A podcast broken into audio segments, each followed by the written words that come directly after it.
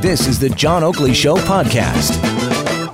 Toronto District Catholic School Board they had a marathon session. It just wound up in the wee hours, and uh, Mike Del Grande, as one of the trustees, has joined us on the line to explain why they've amended their code of conduct to include recognition for other peoples who need protection under the rubric of gender expression, gender identity, family status, and marital uh, status. On that note, Mike Del Grande here on the Oakley Show. Mike, I appreciate you joining us, even though you've had very little shut eye today.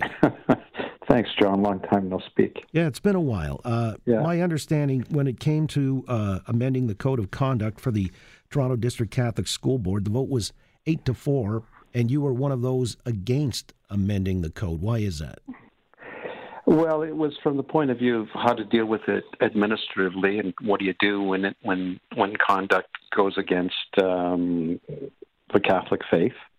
And uh, the wording that uh, we used was an all uh, encompassing one. The word all was mentioned uh, in a motion, and um, the other trustees felt that no, they, those specific four words had to be included, and uh, they won the day. So that's really the long and the short of it.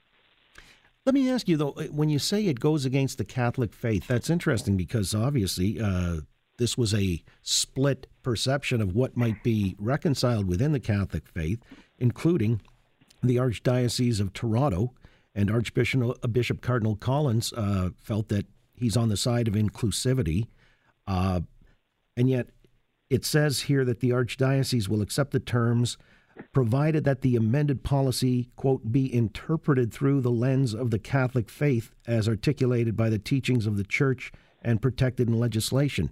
Uh, can you explain that fully? How, how do you reconcile the two? well, first of all, John, the motion that the four of us had uh, was not done in isolation. It was uh, with um, help, if you will, from the Archdiocese. Uh, we went to them to, to ask for advice. And the advice at the time was uh, not what you just uh, said. And so we, we went off with that. Um, I think was the same question that I asked last night. Um, this is like what they're saying is a notwithstanding clause. It's a preamble um, to the um, compromise, if you will, that the archdiocese had with the uh, school board. So it says basically, um, yeah, you will recognize the words, etc. But if it comes in conflict with uh, the Catholic lens, to use that word, um, it ain't gonna ain't gonna fly. Well, that sounds irreconcilable. Look, I, I guess drilling it down to its very, very fundamentals, uh, the Catholic doctrine says there's only two sexes, male and female, and it doesn't recognize gender expression, identity, or, you know, gay marriage and so on and so forth. Or has that changed? No, not not from from what I know. I mean, one of the questions I asked uh, had to do with uh, marital status, and, and I asked one of the uh, delegates last night. I said, "Look, um, how do you deal with the fact if you have uh, two uh, teachers who um, divorce their spouses because they're having a, a, an affair and they marry each other um, outside the Catholic Church, and, and they're still teaching in the school?" Uh, what do you think about that? What do you think about uh, a a polygamous marriage? What do you think about uh, menage a trois? What do you think about you know all these different permutations and con- combinations of uh, of quote uh, um, married people? And the answer that I got back was basically you got to get with the times. You got to you know we got to be progressive and we have to be this and we have to be that. Well, look, the fundamental basis for over two thousand years is that marriage is a sacrament between a man and a woman. And if you don't subscribe to that, then you don't subscribe to being a Catholic, and and you know that's up to people. But then don't come and say no. You've got to come with the times, and like anything goes. I mean that's that's the the the problem that I have that. Uh, people call it the slippery slope, but I mean it's just a, a, a question of how do you reconcile? Should what example do, for example, would those teachers in that position in the school send to their colleagues, send to the the kids in the school. That's not with keeping with uh, with Catholic teaching. Uh, you, you want role models. Is that the role model that we want to perceive? Can the school board say, "I'm sorry, but you cannot teach here any further because it's it's scandalous"? And they turn around and say, "Nope, you can't you can't do any of that because it's a human right." well, okay, human right versus now denominational right. So you're telling me that in a Catholic school, we can't define what we're all about? We have to change what we're all about to something else because it doesn't suit someone? Well, what you're saying here is uh, that this is compromising or watering down Catholic doctrine, and you're an absolutist. Uh, you're saying no, uh, this is uh, non-negotiable. I guess I'm not hoping to put words in your mouth, Mike, but if I'm understanding you clearly, and yet uh, then you've got the Minister of Education, Mr. Lecce, saying, well, you've got to subscribe to the Human Rights Code, which has well, recently been upgraded and amended in the province as well. But here's here's the here's the rub, John. The Catholic um, faith, the Catholic schools, are protected by a number of other laws. So while it's fine to say, you know, here's the Ontario human rights laws, within the Ontario Human Rights is a Section 19. Within the Constitution is a Section 93. Within the Education Act, there's a Section 230. Um, within the, the Charter, Section I don't know 26 or 29. I'm, I can't remember. But there's all kinds of other um, laws within the laws that offer protection uh, for religious denomination, being the, the Catholic uh, school system. And anytime you want to do that, then you get people chomping at the bit saying, well, if you don't subscribe to this, then you're a publicly funded uh, school board, and therefore your funding should be taken away, and you have privileges, and you have this, and you get rid of the Catholic school board. That seems to be the answer, simply because we continue to follow um, what we've been doing since I don't know 1841 when we had our first schools in Toronto. And by the way, they were paid by the taxpayer. I mean, the taxpayer paid for uh, for the schools, and you know the fact that well, you can always break the Constitution. I would dare challenge because that was one of the founding bricks, if you will, of putting this nation together. So that was protected. You can't, can't then turn around and say, well, we don't like it. You know, get with the times. Well, if you can change that, then you can change literally everything and anything that put this country together in 1867. So it's a protection that we've had.